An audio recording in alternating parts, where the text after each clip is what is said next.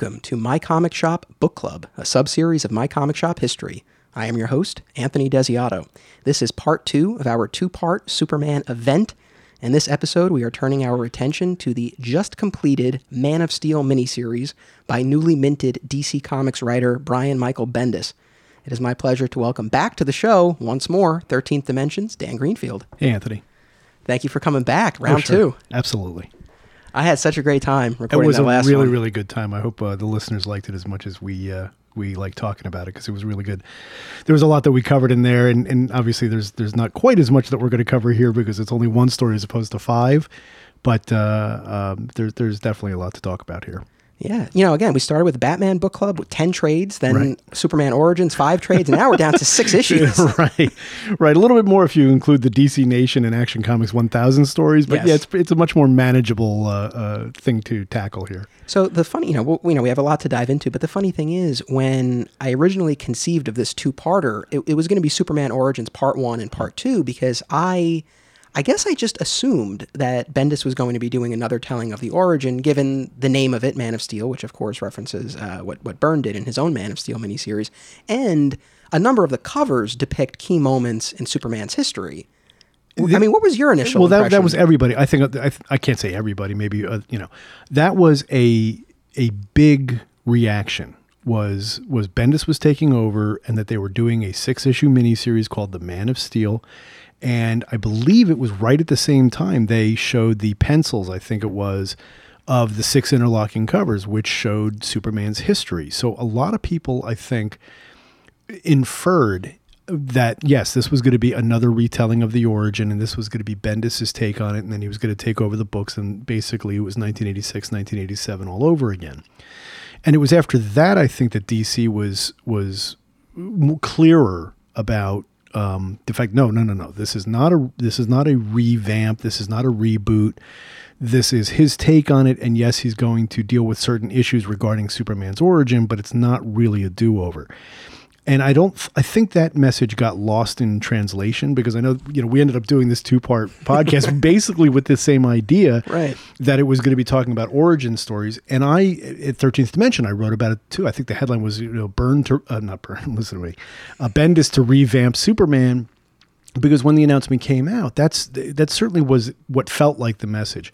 So I don't know if that was the intention. I don't know if people jumped the gun. I don't know if I jumped the gun, um, but I certainly wasn't alone in that. And ultimately, when you when you pick up the story, it is not at all an origin story, but it does deal with Superman's origin, Supergirl's too, um, and it it it it really is just Bendis saying, "This is the story I'm telling." These are the things you know. It's a it, a lot of this is his version of world building, introducing some new characters, introducing some new elements to Superman's background and Supergirl's background, but it is not by any stretch a you know beginning to end. Here is Krypton. Krypton explodes. Then he comes to Smallville and all that stuff. Although there are some there are some uh, right off the bat in the very first opening scene of Man of Steel number one, there are some callbacks to the whole idea of Superman's origin. So he's definitely playing there, but he's not making this an origin story. Well said. And, you know, even though this ended up not being, you know, Origins Part 1 and Origins Part 2, I think these episodes will be a nice complement to each other given the work that he does do with the Origins. So it, it ended up working out nicely. So, and and actually the issue of as I was reading about not just origins, but the whole idea of what is in canon and what is not in canon at a given time. And there are a couple of things that that popped out of me as I read this that we'll get to that that where that really kind of came to the surface. so before we, we fully get into this, a quick announcement. You know, I had, I've been having so much fun talking about Superman on these episodes. I've decided to do something. So last episode, I announced the launch of the My Comic Shop History Patreon. And first and foremost, I want to thank everyone who has already signed up uh, and, and become members of this community. I really appreciate it. Quick recap uh, with Patreon, users pledge a low level monthly amount $1, $3, $5. And in exchange, that helps me create the show. Uh, and in exchange, you get uh, exclusive bonus My Comic Shop History content. Uh, so it's My Comic Shop History Patreon. Again, thank you to everyone who's already done that.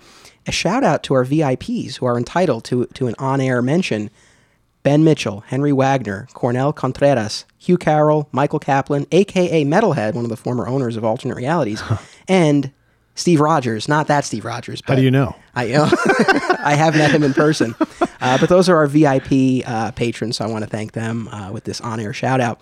But so I had this idea because I want to continue building this Patreon. I want to get more people on there, and I want to keep talking about Superman because I'm just having too good a time to stop. so here's the deal. Right now, we're at a, as, as of this recording, we're at uh, $56 a month, which is awesome, and it's a fantastic start. If we hit $100 a month by August 1st, I'm going to launch, which seems doable. I think it's doable. I know the numbers of how many people are listening to these episodes. So I feel like it's doable. if we hit $100 per month uh, by August 1st, I'm going to launch my super fan history, a four to six episode Superman podcast event. That's great. And it'll be a Patreon exclusive. It'll be available to patrons at any level. So a dollar and up, you get it. So that's the deal. If you want this to happen, you pledge, we hit the number, and as a as a patron, you get it. That's the deal. And I was thinking about, you know, how I want to organize these episodes. So I thought about Superman across media and some of the different things we can do. So here's what I came up with. We'll do a movie club episode taking on you're going to you're to like this one. I know you're going to like this one. Superman the movie extended cut. Ah. Ah. Which I haven't watched yet. Uh I haven't watched it. I have it. I have it on Blu-ray, but I haven't watched it yet. You didn't you didn't watch it at the Alamo? No. Oh, I, when they had it at the Alamo like a month a month ago no, or I something. know. I, oh, man. I know. Last time we talked about seeing the regular Right, cut, but I right, didn't, right, I right, didn't yeah, make yeah. it to that one. Yeah. So that's going to be one. I'm Going to do a Death of Superman episode covering both the comic as well as the direct to Blu-ray or digital uh, animated movie that's coming out at the end of, of July. Right. And don't forget there was an earlier version of that with the uh, uh, animated version of that We'll too. try to forget that one. Oh, sorry. It's okay. Another book club episode, and I'm not 100% settled on this, but my gut is to do whatever happened to the Man of Tomorrow because it's one of my favorites and it's a classic. So I think that'd be worth doing. At least one episode, probably more on Smallville. Oh, about time. Because it's about time. I mean, I've been doing this long Come enough. I, you know, it, it really needs to happen. And then the other episode I'm, I'm likely to do is a is a collectors club episode. So talking about Superman memorabilia and merchandise over the years. So I can talk about Megos. Yes. so that's what I'm planning to do. I'm, I'm hoping that I'll be able to do that. So if, if as I laid that out, if you were like, that's cool, I'd really like to hear that, then uh, please head on over to the My Comic Shop History Patreon. Again, 100 bucks by August 1st, and this is happening. My super fan history. That sounds great. And, you know, in success, I would love to be able to do something like this with other characters. My Bat fan history. I'm just saying. Just saying. Just Putting it out Just there. saying. But I love the idea of, of, of examining these characters as they've been depicted i- across media. I think that'd be really cool. So, all right, Sign up. please. and thank you to everyone who has. All right, let's get into this. So, before we, we really unpack everything, I mean, just a hot take. I mean, did you enjoy this? Yeah, I did. I liked it. Um, there, you know, it, it's interesting. I'm not, I'm not a huge Marvel guy. Never have been. I read it on and off depending on the characters. I've never really followed creators, so I have some, um, you know, exposure to Bendis, but I'm not what you would call a diehard. You know, I'm not the kind of person who's read everything he's ever done or anything like that. But I know his basic, you know, the basic way he approaches a story. Um, I thought it was very, very good. Um, I thought that there were parts of it I definitely would have changed, but they're mostly minor points. But it's a very well told, straightforward Superman story, which I thought was kind of interesting because, in a way, when I look at it in the end, and maybe we'll save this toward the end, he was a little bit damned if he did and damned if he didn't in the way that he approached this story, I think. Um, what did you think? I I enjoyed it overall. I thought that uh, he has a good handle on the characterization Yes, of Superman, and definitely. that's one of the most important things, if not the most important. So uh, I was very happy with that. He wrote a Superman I want to continue to read. Yeah. Yeah. Uh, story wise, there were a couple of things I, I had some issues with, and, and we'll talk about. But yeah, overall, I enjoyed it. Again, I, I, I really do think he has a good handle on the character. Um, as far as Bendis himself, you know, I there was a period from you know, in the early 2000s, like 2000 to t- 2005 or so, and we talked about this in the last episode when we were talking about Geoff Johns Yeah. and all the stuff he was doing around that time. Well, over at Marvel, you had Bendis on Alias and Daredevil and Ultimate Spider-Man. Powers was was still in the early days then. Those are some of my favorite runs. So there was a period of time where it was like Geoff Johns and Bendis. Like I was I mean, such yeah, a fan yeah, of, exactly. of both of When them. When I was getting back into comics, that's where it stood.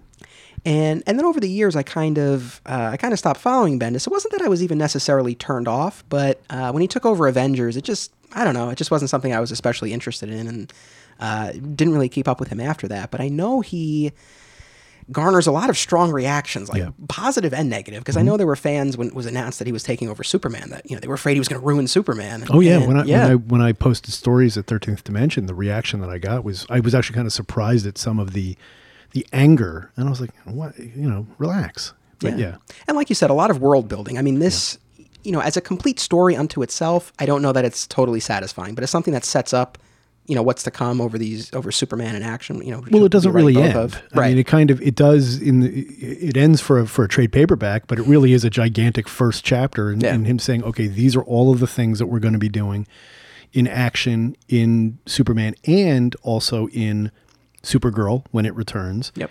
And I'm not sure. I know that Super Sons is going to enter into it, but I'm not sure how that's going to relate to where things are with Jon and Lois in this particular, you know, in this particular scenario. as we talked about off mic, normally when we do these book clubs, we go story first. I think let's, if for, for sake of fairness, I want to talk about the art first. Yeah, I mean, we we uh, and and the artists are are as much the stars of these books. I mean, you have an enormous. I mean, this is an A list crew. Um, you have you have in the first issue, you've got uh, the pencilers.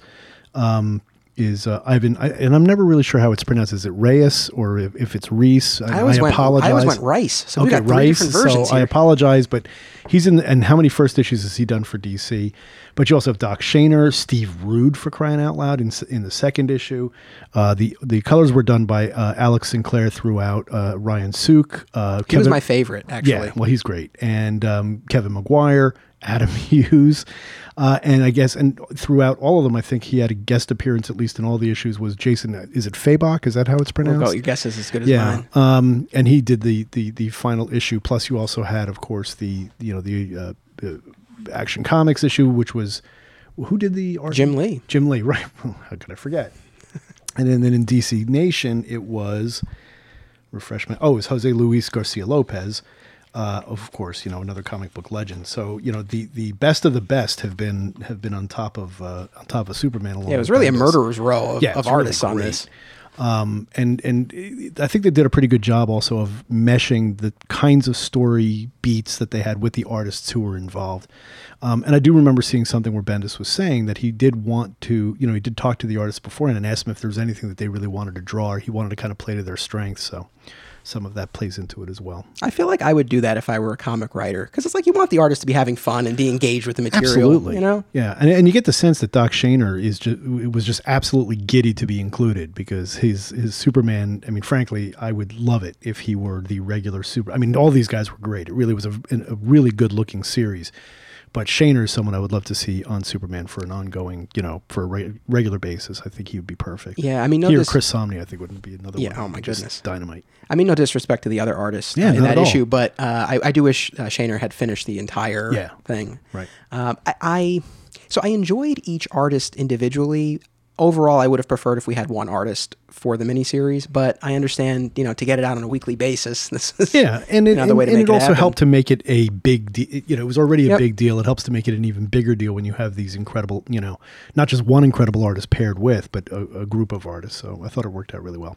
It's funny to hear Bendis talk about, you know, taking on this assignment and, and it seems like things were so many things were offered to him the way the way he's the way he's related this. Like do you want Jim Lee? Do you want the underwear? Like Right, yeah. all this stuff. I, funny enough I was at Acme Comics in North Carolina the night that Action Comics 1000 came out. I was filming there for the new documentary and the manager of that store Lord Retail hi Jermaine uh, has a great relationship with Bendis uh, Lord Retail used to uh, post on Bendis's now defunct message board, Jinx World, and, and so they go way back. And Jermaine arranged for Bendis to call in to the store. Nice. And Jermaine put him on speakerphone, and uh, all the customers got to ask him questions and Oh, things like that. Like it was cool. There wasn't really anything that was that he revealed that hasn't been revealed in interviews and such, Right. but it was still it was uh, it was a cool moment. That's great.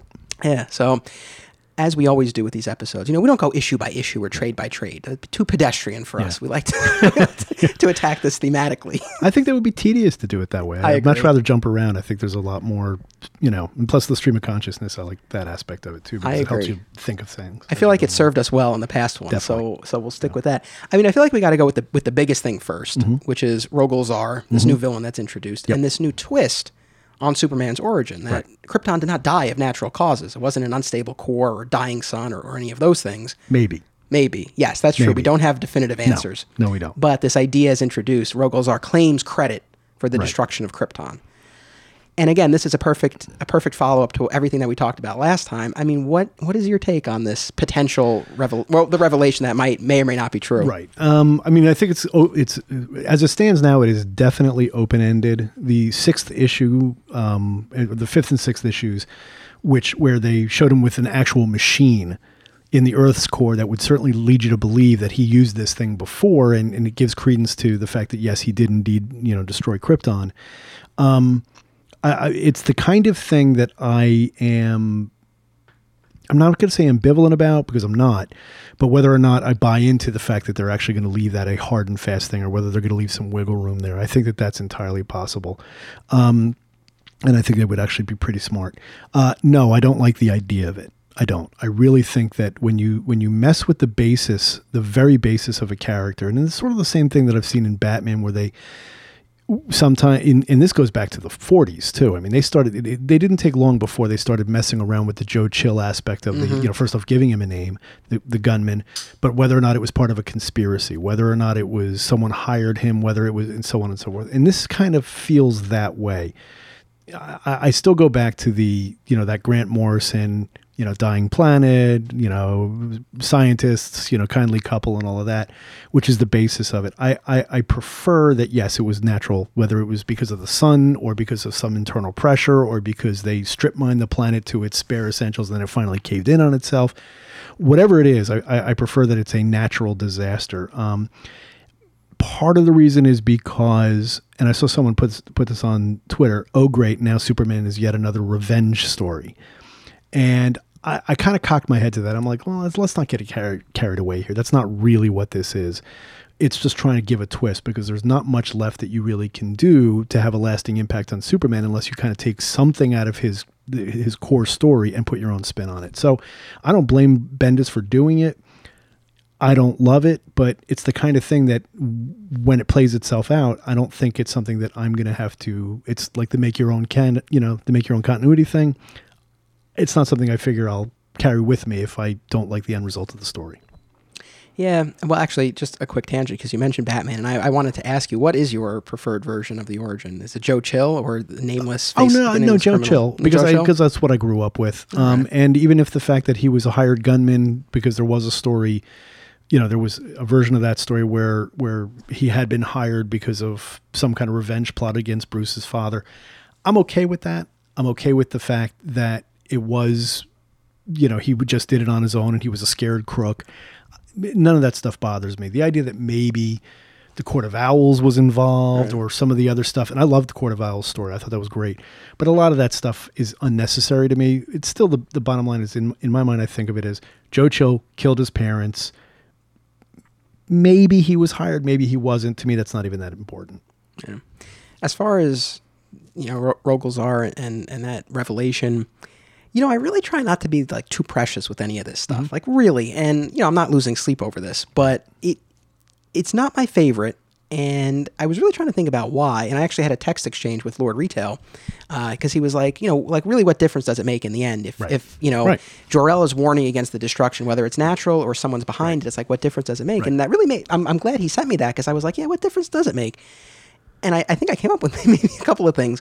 One, going back to what you were saying, and again, we spent two hours talking about Superman's origin Yes. and how even though certain things get get a different spin here and there, that it still follows that same path. And and I think the origin has been the way it's been for so long for a reason. Mm-hmm. I don't know that it needs it needs this twist. I don't. Re- I really don't think that Superman needs um, this unnecessary element of like further tragedy. Yes. It's enough that his planet died. Right. And I, I'm having a hard time like fully articulating this because I don't, I, I need to flesh it out a little bit more, but there just seems to be, it feels more mythic to me if the planet just explodes, as opposed to someone was in the core with with this device. I agree. Now, and you put it perfectly. Actually, I, I, don't worry about articulating it because you just did.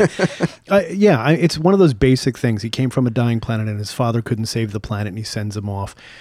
I mean, this isn't the first time they've gone down this road. Superman the animated series. Remember, they, they Yeah. there was a radical departure there by having Brainiac be, you know, the you know having if not the cause of the destruction, but certainly allowed it to happen. And, and I, I like that in in that particular version of the story. I was cool with that. I was like, all right, well, that's interesting. That's new and different. So it's not like we haven't, you know, it's not exactly the same, but it's not like we haven't been down here before.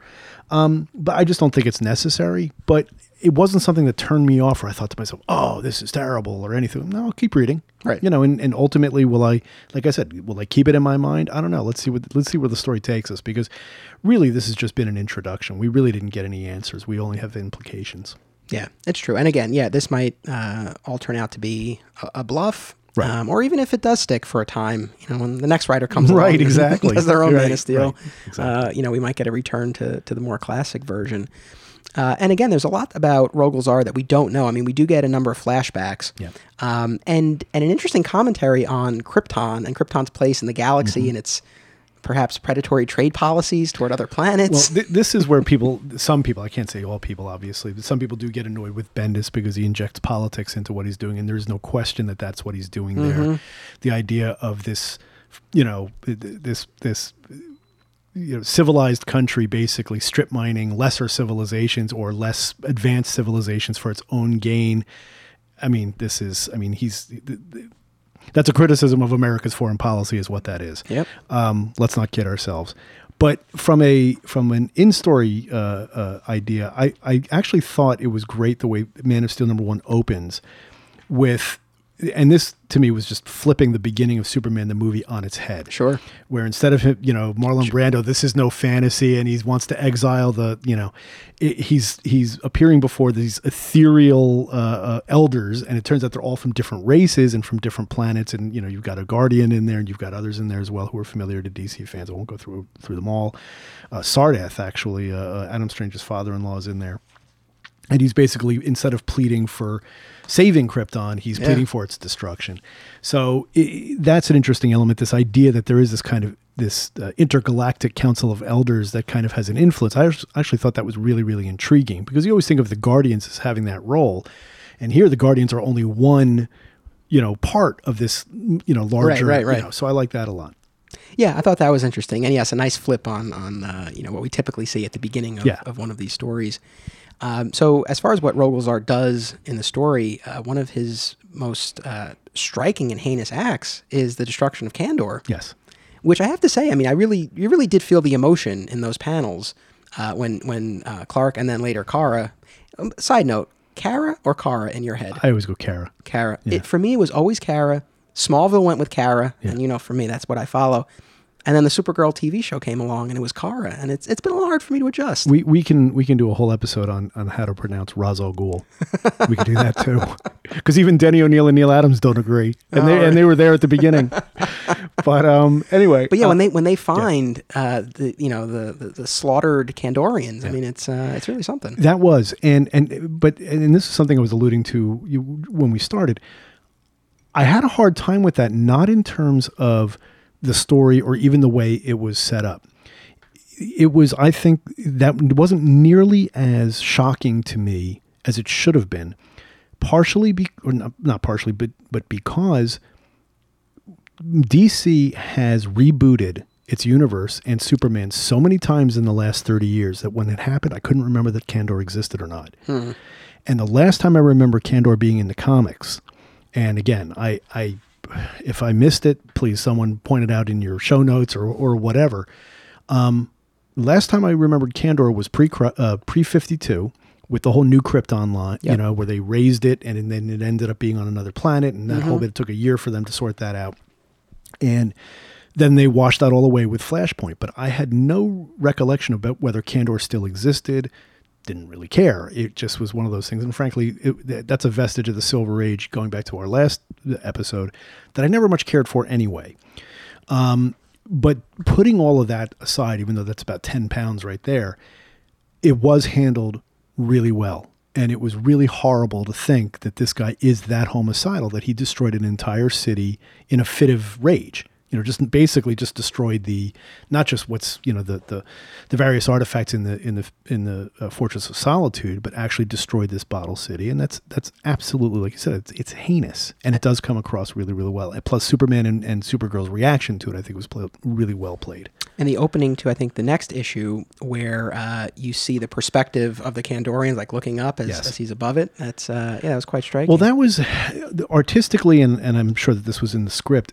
The first page of every issue, it starts out with Krypton, and you've got the big sphere, you know, the big, and then it goes Earth, and the first page of every issue starts with a big round image, and in that one you get the image of Rogol Zaar's eye looking into the bottle and seeing it from their perspective, and it's horrible.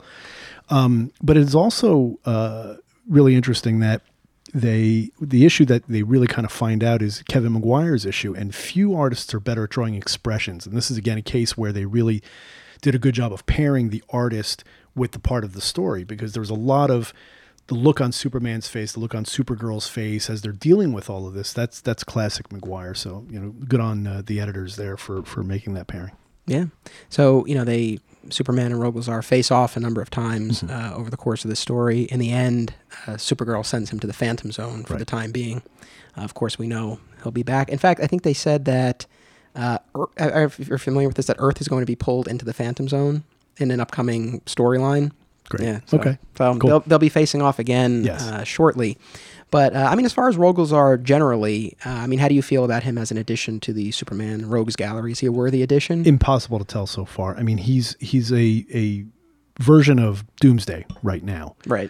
You know, he's basically a smarter version of Doomsday. We don't know what drives him. We don't know why he has such a hatred for Krypton. We don't know what it was that he obviously lost something. He's obviously been through hell himself just by his physicality. Um, you know, the the scars and all of that. So we know that he has a real grievance. We don't know what that is. Um, presumably, he it's because I think the, the, in, in passing, he's you know it's clear that he's from one of these planets or one of these systems that was taken advantage of by the Kryptonians. But who did he lose? What did he lose? And I'm sure that we're going to get all of that. So it's really kind of hard to tell whether he's someone who is worthy of all of this attention. Um, has he has Bendis created a, a, a villain that that kind of rises to the level of a Brainiac or a Luthor or, or any of those characters? I, I- just think it's premature to kind of make that judgment. What I saw here, I thought was interesting enough. Yeah, there's potential. I mean, I'd really be curious to to get more on obviously Sure. his background and motivation, and then we can make a, a final determination at that point. But um, you know, the so we talked about Rogozar and this origin potential twist. Uh, I guess the other big, big piece of this is Lois and Jon. Yes. You know, they are absent from the start of the story, and in each issue, we get a, another piece of this flashback scene that ultimately uh, reveals where they are. Uh, how effective did you find that storytelling device? I thought it was okay, except there is one thing that's interesting. A lot of, I mean, this, it's very, it's standard now in comics to use the, you know, you don't see thought bubbles anymore, really. I mean, occasionally you do, but mostly it's all in text boxes and what have you. I had a hard time in in a number of cases throughout the series where I wasn't sure who was talking, Right. Because they weren't color coded, and when you're when you when you're accustomed to seeing the color coded box, you know where the conversation is coming from. That makes it a lot easier. In a lot of cases, they had multiple boxes across pages, and it was supposed to be in Clark's memory, but you weren't sure. Well, wait, is this Lois talking? Is this Jon talking? Is this Jor El talking? So, in terms of the the actual technical, you know, the technical aspects of it, I think yes and no. On the whole, though, I thought it was perfectly fine. Um, I mean, I, I I'm sure that there are people out there who don't want to buy into the idea that Jor El is still alive. Um, I believe that he is, but I don't believe he's going to stay alive. I think that it's it's too important in Superman's world for have to have him not be there. But I think they're kind of also buying time until um, Doomsday Clock, Right, you know, yeah. run, you know, who plays its part, and that's going to take what another year and a half before we're we're going to see what happens there. So I think that that's that's something. But it, you know, I, I think it was perfectly fine. I did have I did take issue a little bit on the characterization of Jon because Jon was written a little bit snarkier and a little bit more glib than he has been to this point. He is usually, and, and it's the counterpoint to Damian. Damian, sure. He's he's the earnest one. He's the he's the he's the good kid.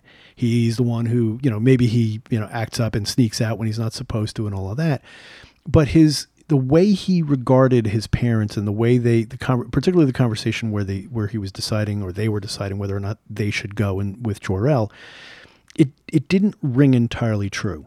I did, however, like the idea of I, I like the the tiny little sequence where he gets really upset in the last issue that he was rejected by the Teen Titans, mm-hmm. and I thought to myself, that is such a uh, uh, that's exactly how an 11 year old boy would uh, would have reacted to that situation.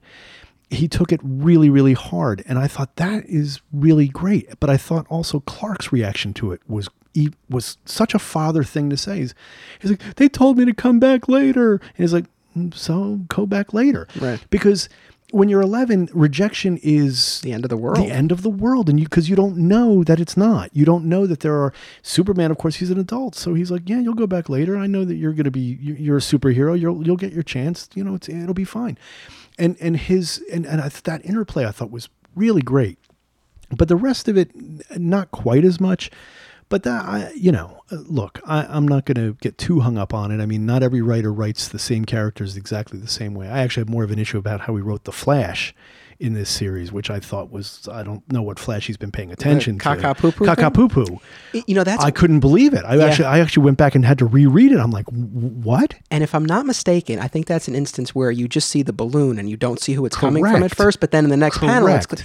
and it like I, I stared at that for a couple of seconds. I'm like, Absolutely. this cannot be. It took me right out of the story, and I really hope he doesn't continue to do that. I, it it felt to me like, and I look. I, I here's the thing. I, I'm. I, Again, I'm going to go back and say I like this book. Right. I like this story. I like these comics. I have no issues with Bendis. On this particular point, I thought it was a fail. I was like, this is not how the Flash talks. It's not how anybody in this universe talks uh, in terms of the superheroes. Um, it felt like he was thinking of the Flash from The the? Justice League cartoon. Yep. That he was writing that, you know, younger, snarky, not Barry Allen, who's earnest and very serious Right. and is the one who is known for not having a sense of humor. The idea of him standing around talking caca poo poo was that's not even how adults talk. I, I just I was way thrown by that. yeah, that that felt uh, very out of place. It was it was and and I was like uh, yeah, I was really put off by it. I mean, yeah, it really didn't feel like he was writing Barry. I mean, honestly, I, I, don't, I wouldn't even hear Wally saying that, but it's like at no, best, no, yeah, I don't know any adult who would say caca poo poo. We, we we would actually much be much more likely to what what uh, uh, Kara says when she says everything she says, and then in the end she says, you know, fuck them, Right, you know, yeah, which which yeah. I was like, you know what, that's it was powerful coming from Supergirl, who still has that. You know, even though they they try to darken her over the years, you know, right now the version of Supergirl is a much sunnier, much more, you know, uh, uh, optimistic version of the character. Um, but I thought it was it was a really good counterpoint to what Clark was saying or what or, or what was going on at that point. I, I thought that was I was okay with that, but caca poo poo, come on. Agreed. I mean, going back to Clark and Jon, I mean, I really think that, you know, one of the main reasons, if the reason the Rebirth Superman books have resonated so much with people is that family dynamic. Absolutely. And hundred percent. th- yeah, there were a number of instances where you really saw that play out. The instance that you just mentioned, and then when um, you know Jonathan is talking about this alternate reality, future version of himself, and Mm-hmm. and you know Clark has that heart to heart with him, and it's like you can't worry about these other versions. It's just what's in your heart and what you do. And his explanation of the multiverse too. That's not you. Yeah, It's just like you can't be you can't concern yourself with those are just other boys. They may look like you, they may sound like you, but they're not you. it's And like you're not responsible for Damian, Right. When he says you're not responsible responsible for Damian, you're not responsible. I was like, that's brilliant. I was like that, and he does have that, and that was where, where uh, Tomasi was was always really strong, and he he was strong with it in Batman and Robin, and he was strong with it in the Superman books. Is that father and, and as the father of a son? Sure. it I, I when when when I see or read something in these books that ring right with me, then I feel like they get it. I feel like yes, they understand. They they Tomasi particular, I know we're getting off a little bit off point, has a really good way of writing children and how they regard their parents and, and the interplay between the parents and the children. I thought was really good. Bendis, I'm not so sure. Here I thought it worked to some extent, and other parts it didn't. Um, but those parts of it that I liked, I really liked, and I thought that that really rings right. As far as this narrative device of revealing what happened to Lois and Jon, why they're not in the you know the present day storyline, didn't quite work for me. It it started to feel a little tedious, and I didn't think that the reveal repetitive. was, worth the build up. Right. Because once we knew it was Jor-El, and he's like, "I'm here for the boy." Right.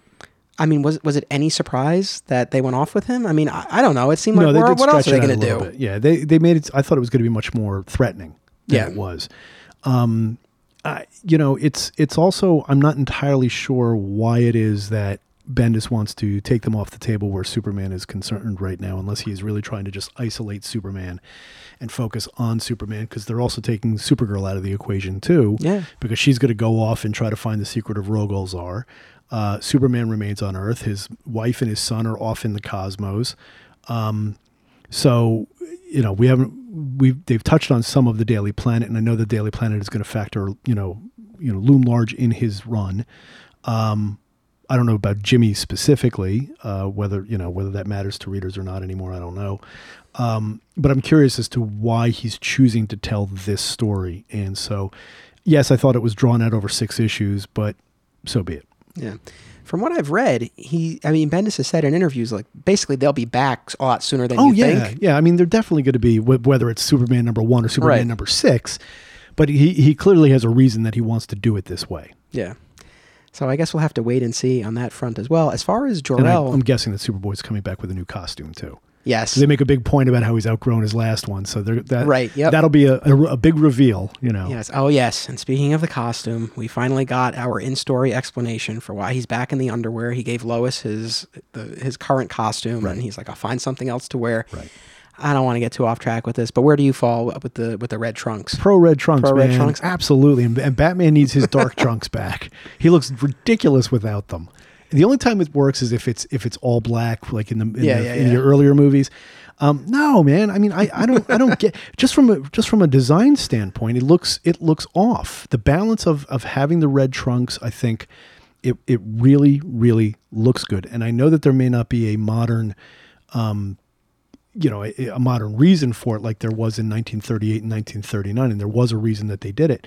Um, but it doesn't matter. You know, think about things that you wear that they they don't have to have a reason for being there. It's just it looks good, and it looks good that he's got the red trunks, and for Batman, it looks good when he's got the dark trunks. It's just pro trunks. Hashtag pro trunks. All right, fair enough. I, I mean, not to be contrarian, I don't. Uh, I don't really have that strong of an opinion. I guess. Like when they brought it back, I guess you might expect like, oh, Anthony loves Superman. He probably loves the red trunks. I don't really. I don't really care. I guess. I mean, I I agree aesthetically. You need something to break up all the blue, but I feel like.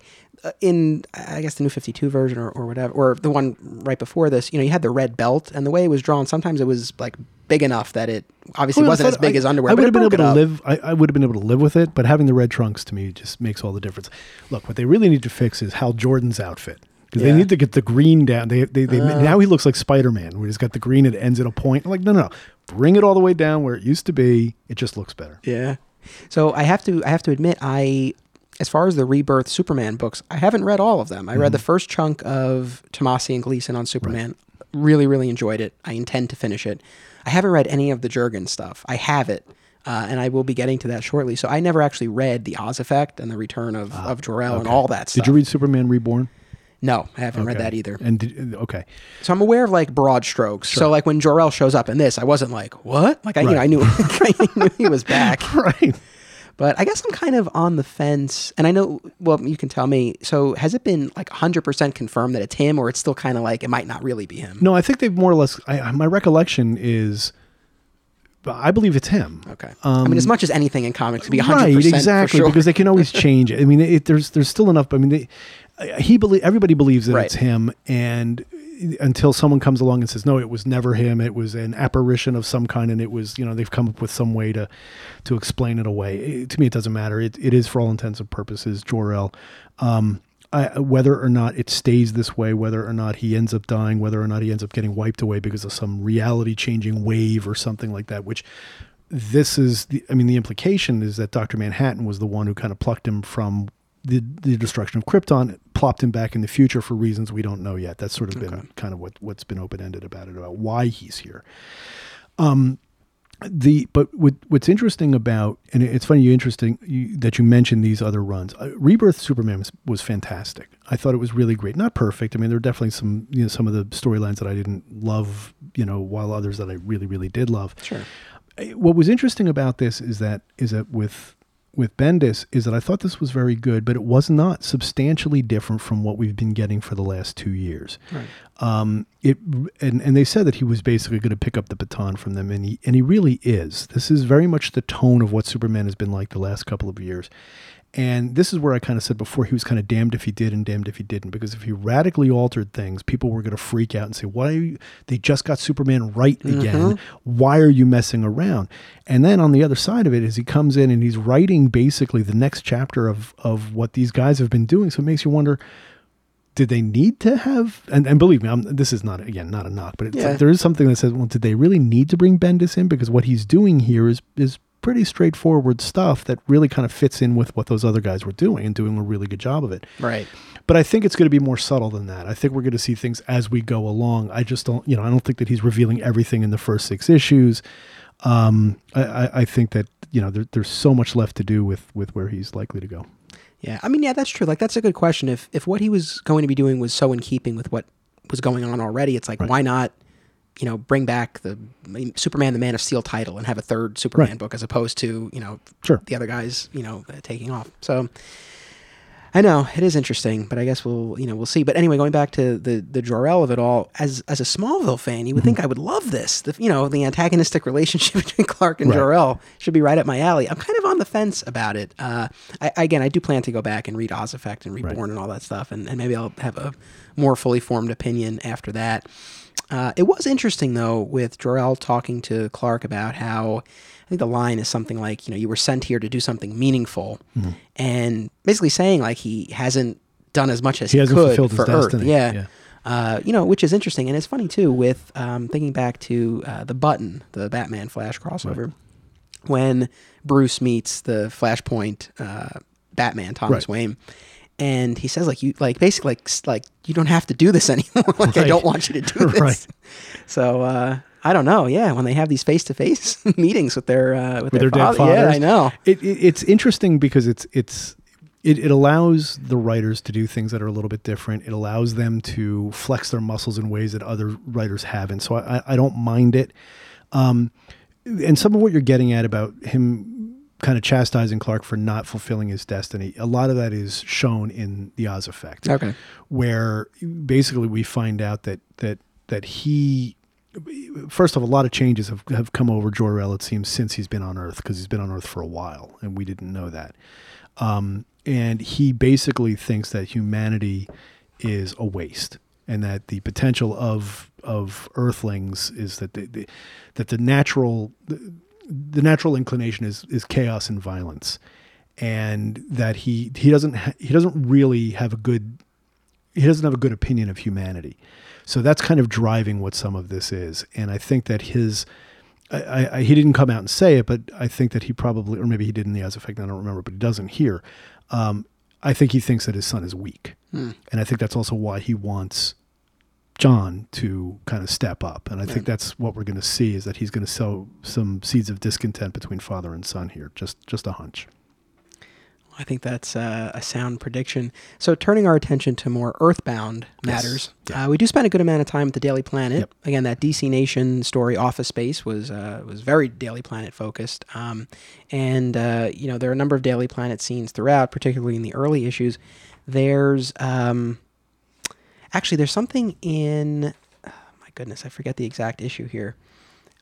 Uh, I don't know. I can't remember if it was one of the short stories or one of the, the main issues here, but where, oh, maybe it was Office Space, where Perry's talking about how I'm tired of writing about what Superman could do Right. and engaging in this fear mongering. It's like, let's just report what he actually does. And as I was reading that, I thought back to your comment from the last episode.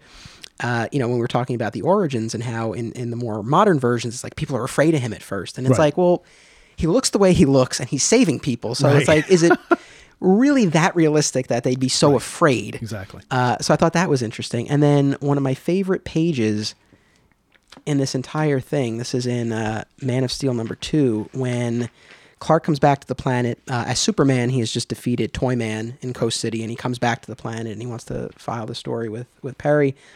You know, and Perry has this moment where he's like, you know, basically like this is already old news. Like everyone, everyone on the planet has a, a news gathering device in their Right. pocket, right? Sure. And there's this beautiful page. I'm holding it up to you right now. That's Steve Rude's art. Yeah. Yeah, it's fantastic. And Perry says, We need to start digging deeper.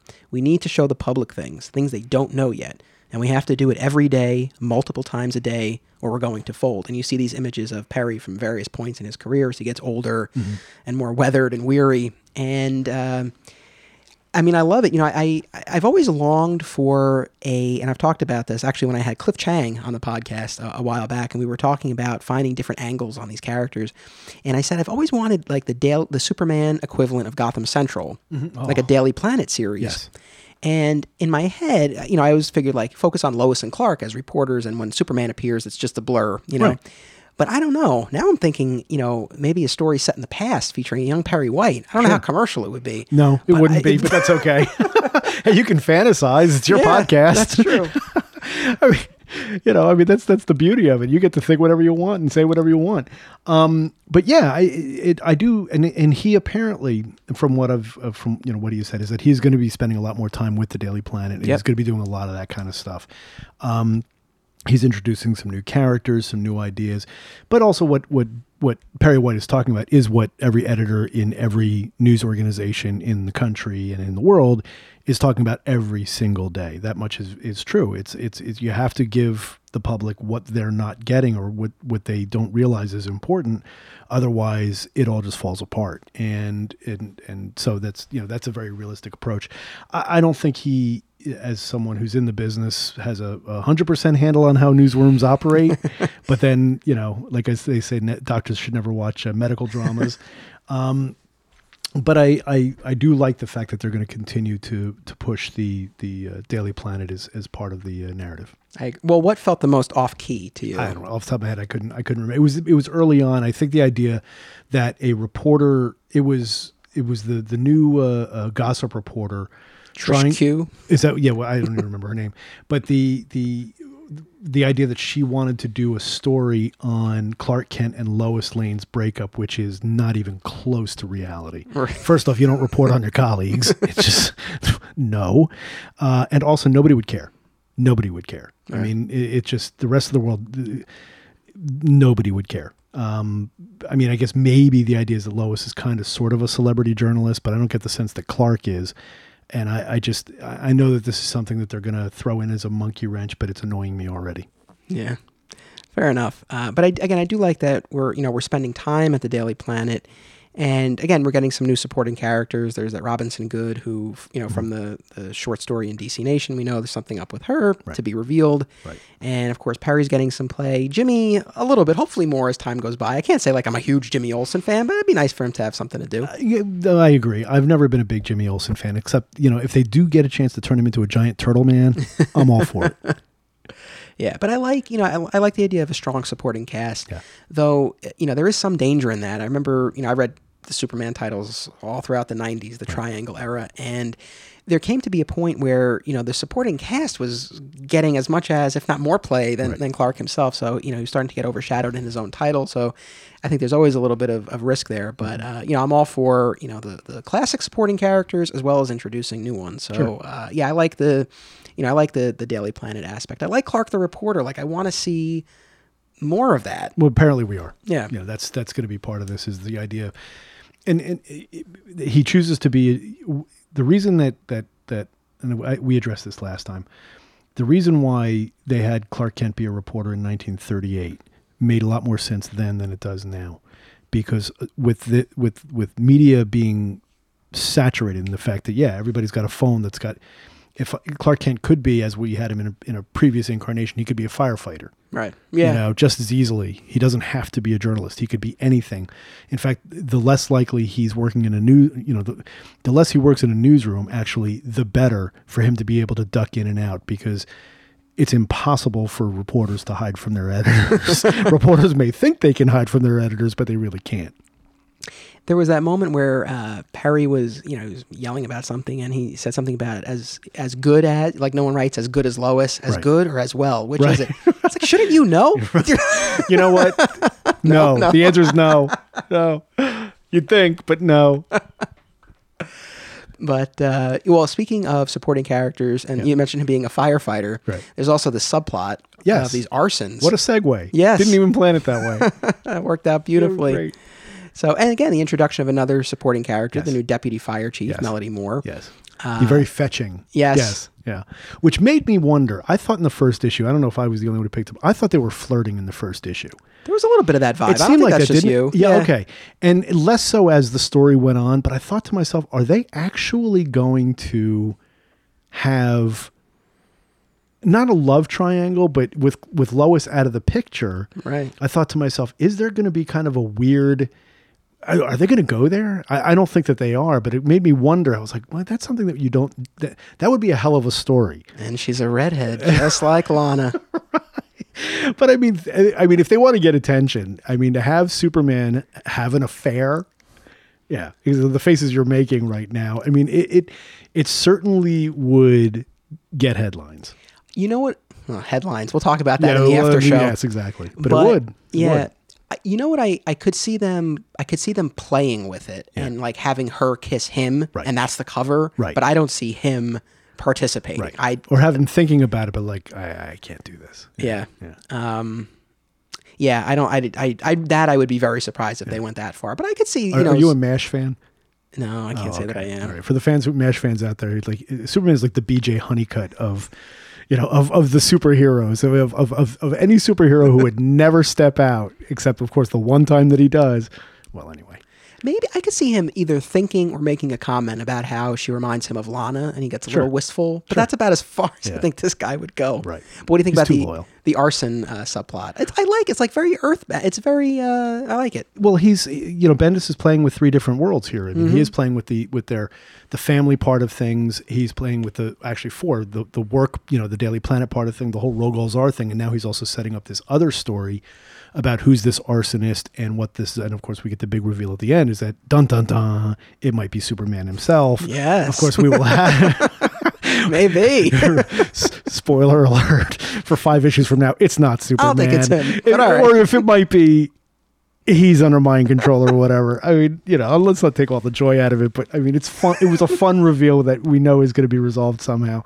Um, but yeah, again, showing the, the the other part of Metropolis, which, as you know, is is that's my favorite Superman is Metropolis Right. Superman. So uh, I, I'm totally down with it. I thought it was interesting though that they did introduce in the first issue that he he there's a couple of Batman villains show up. I Yes. thought that was kind of fun. I don't know what ex- exact his his reasoning for doing that was, but it was fun. Other than get Firefly, I guess. I, you know, I'm glad you brought that up. That was on my list of things. I loved that bit where, um, you know, Killer Moth is confronting Yeah. Firefly, and he's Yeah. like, "Shh," like, you know, Yeah. because he's like, "Where's the money?" He's like, "That's the kind of stuff he listens for."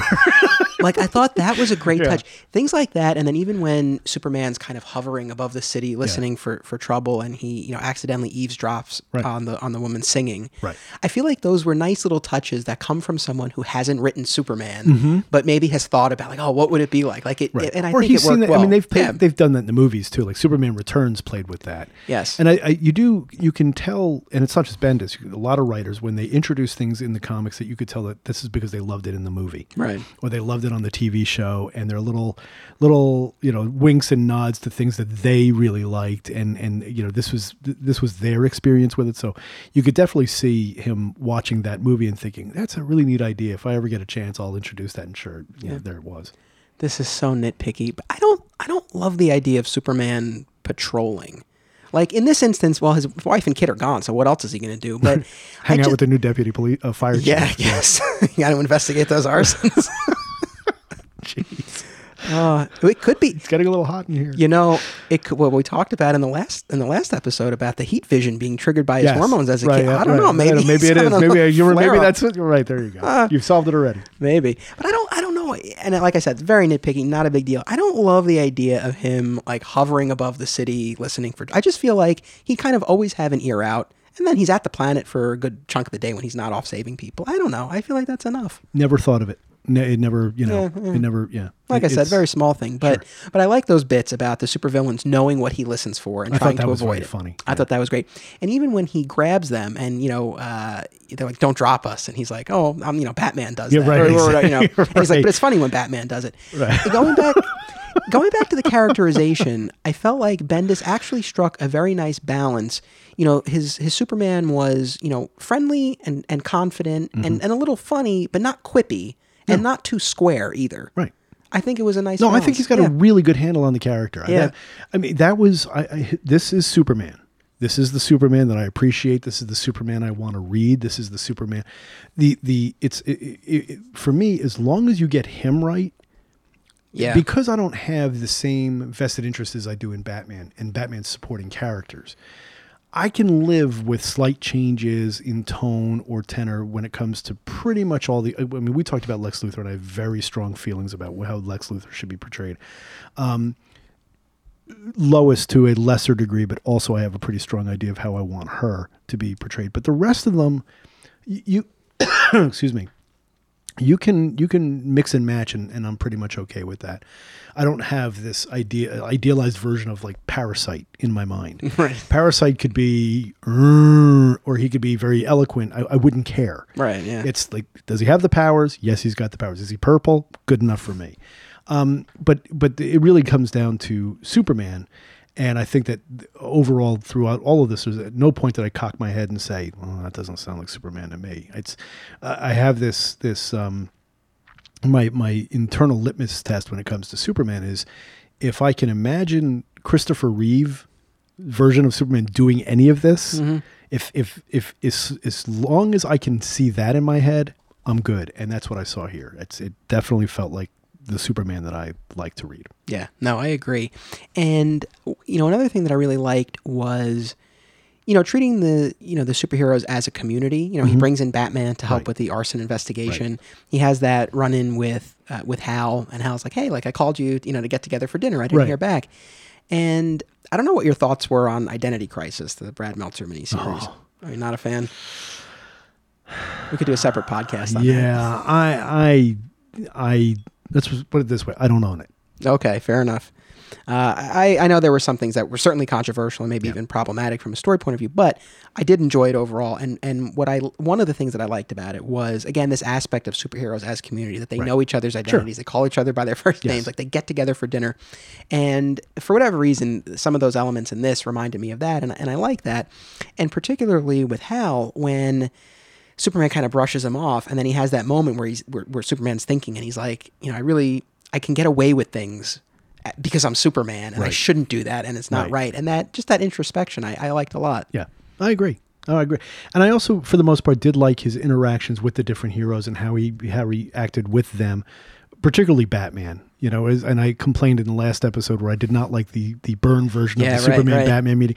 I also wondered if that wasn't part of it. Also, he's like, all right, well, I think it was in issue three. Well, it's issue three. We're going to bring in Batman now, or or whatever it, he did in the in whatever whenever Byrne brought him in. But I thought that that was kind of a sop to that. But I did like the scene where where he's like, you know, I, I startled her because it was an accident. You did it because you're mean, or you, or you did it to, you know just to be mean. And I thought that was kind of funny how he's like kind of knocking Batman right in front of this you know person that they neither of them really know. Yeah. So I mean, what else? What are the other? Uh, what else haven't we touched on yet about this? Superman destroys the fortress in a in a in a fit of rage. Yeah, kind of, I guess. Um, He's so. This is a, rel- a relatively new thing. This solar flare power of his. Well, that was yeah, and and and Jon has it, and yeah, I I yeah he doesn't have enough powers. He's got to have this yeah thing too. yeah, but it's I mean he doesn't control it, so I guess it's just an issue. But I don't know. I haven't really I haven't really focused on that as far as this goes. Uh, I don't know. I think uh, I think we've pretty much I think we've pretty much covered it all. I am curious as to you know what exactly it is that that they're going to have Jon and Lois doing. I am actually really more intrigued by that than I thought that I would have uh, would have been. But I am looking forward to you know reading more of this. I liked it. Yeah. No, I think overall, again, I like I wasn't blown away, but I thought No, it was solid, was and not. again, a good a good handle on the character, and and I agree. I mean, that's the most important thing. Uh, I'll take that over uh, a more exciting plot, I it, it- guess. It, did feel a little delicate to me in you know in the sense that I really did feel and again, I could be inferring this. It, I, this might not be fair at all, but I did get the feeling that that he was taking care, and, and again, I can only judge this by Sure. what I'm by what I'm reading on the page, taking great care to work to basically um, color inside the lines. You know, he he's not. I think I think if we get any real shocking, true shocks, shocking revelations or changes or any of that, I think that'll be down the line. But this was a very safe for Rogol Zaar's role in potential or potential role in the destruction of Krypton notwithstanding. I thought that this was a very safe six issues, and that's not a knock on it. It's just it was a good Superman story. Didn't change my life, you know. Byrne's Superman changed my life in the sense that it changed how I thought about the character and what it meant to me, and it completely altered my, you know, my my thinking about how I, you know, about how I thought about the Man of Steel. Here, I thought, oh, it's a good Superman story.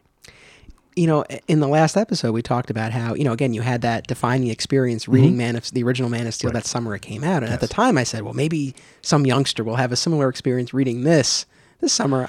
I think that's less likely. I- yeah, actually, I. I I think think it's so less likely yeah. because it's not that far different than what we've been getting exactly for the last two years. exactly. Um, but yeah, no, I mean, it was uh, again, you know, a lot of setup, and I'll be curious to see where where it goes from here. Mm-hmm. Uh, you know, I mean, I plan to keep up with it. I know you reviewed uh, the first issue, Yes. Thirteenth Dimension. Do you plan to review the entire thing or the final issue or anything? Like well, that? I'll probably do. I'll probably write something up. You know, when this goes live. Oh, You know, nice. Just kind of a generalized. sure. You know, here's here's where things are. And um, what the what's date is this going to go? Uh, is this July 11th. July 11th, and so that Wednesday, will be. Wednesday. So it gets uh, what Superman number one comes out on July 11th. I think it is. Okay. I think either July. Uh, yeah, it's uh, either the Action 1001 or Superman number one of them comes out. Sure. So I'll, I, we'll tie it all together there. Cool. I will say, I think, I think my enjoyment of this suffered a little bit because I just read everything that we read for the last episode right before this, and I think when you're reading, you know, Byrne's Man of Steel and For All Seasons and Birthright and Secret Origin and American Alien, and then you go to this. I mean, I mean, again, they're they're different stories, but uh, I don't know. I just I found there was some. I think much that's more. I think that's the heightened expectations. Yeah, and again, I yeah, think yeah, this is where you're damned if you do and you're damned Yep. if you don't because you're you know Bendis is coming in with with let, let let's put it this way. Let's and, and this is and and I, I respect him a lot as a writer. This is not a you know an either.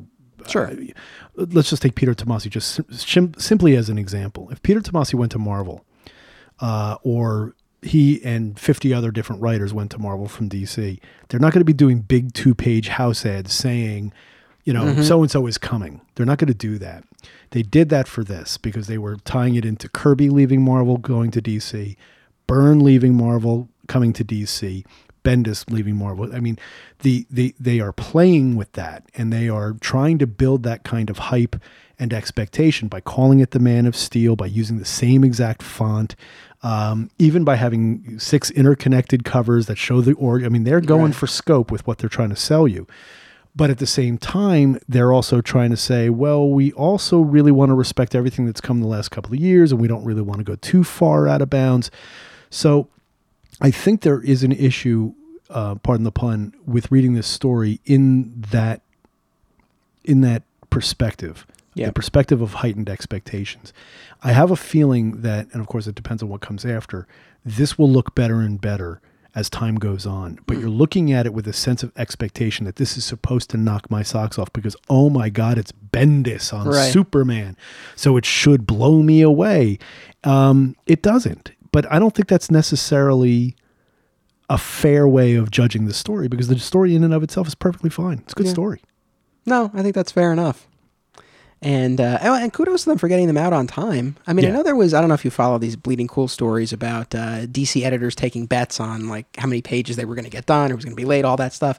But with the exception of the the Doc Shaner issue, I think uh, all the artists completed the entire issue. Again, with the exception of those pages that were designed to be that were- drawn. yeah, um, whether they were designed or whether they figured or out whether that was the way that to way, go yeah. or whatever. But I mean, also let's not forget that that even you know, I mean, Steve Rude is a backup to Shaner. That's that's yeah. pretty damn good. So fine. And actually, where he comes in in the story, it's pretty much like half and half, and it's, Right. there's a you know scene change, and like it, it, it works, it makes sense. So, all right, I think that'll do. Is there anything else that you wanted to say? No, I'm looking forward to, keep, to keeping on. I mean, it's, you know, this is Superman has been a great character to read for the last couple of years, and I'm just glad that based on what I've seen so far, that seems to be continuing. Yeah. All right. Well, thank you once again for participating in one of these uh, book club podcasts. Thank you for having me, and I will come back. Listen, if you want to talk about Doctor Strange's girlfriend Clea, you know, I'll, I'll, I'll, who I know absolutely nothing about. That's actually a running gag on a different podcast. Uh, Um, I'd be happy to uh, anytime. So no, I appreciate you having me. oh, of course. So, you know, um, the final issue of Man of Steel was not the only big book that came out on Independence Day. There was also Batman 50. Oh yeah, and a lot of controversy surrounding Batman 50 specifically. Yeah. was there? Yeah, was there believe it or not. controversy? I don't remember seeing anything about that. It's right up there with Superman starting those fires. Right, right, yeah. I'll have to look into that. Yeah. So uh, there was a lot of controversy over a New York Times article that spoiled the events of Batman 50, and this came out a few days before the issue was released. So you and I are going to talk about that in the after show.